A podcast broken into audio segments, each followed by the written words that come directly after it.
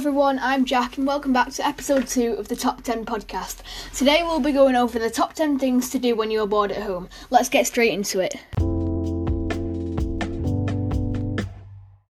Alright, at number 10 we have doodling and colouring. These are very easy to do and gives your mind something to think about. Coming in number nine, we have write a story. Writing a story always helps take you to another world, and it's really good for your brain to keep active too. In at number 8, we have do some exercise such as yoga, your daily jog. This always stops you from being bored and keeps your mental and physical health good. Number seven, we have check your social media. Social media isn't always the best place, but when it comes to boredom, it really becomes a, an addiction. Coming in at number six, we have Netflix and chill.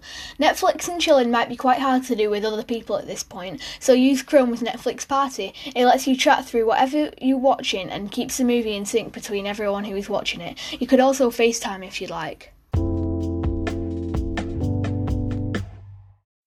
Alright, at number five we have cooking or baking. These are really good to make the day go quicker. There's nothing better than a nice cake you made yourself.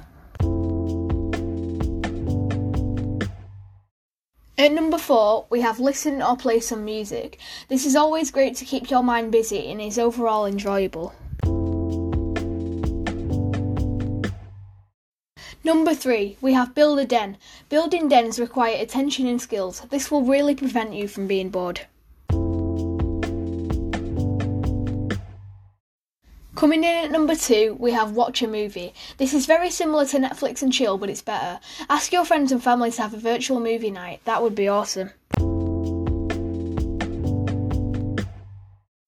Finally, coming in at number one, we have Take a Nap. Taking a nap will speed up the day and make you feel more energised when you wake up.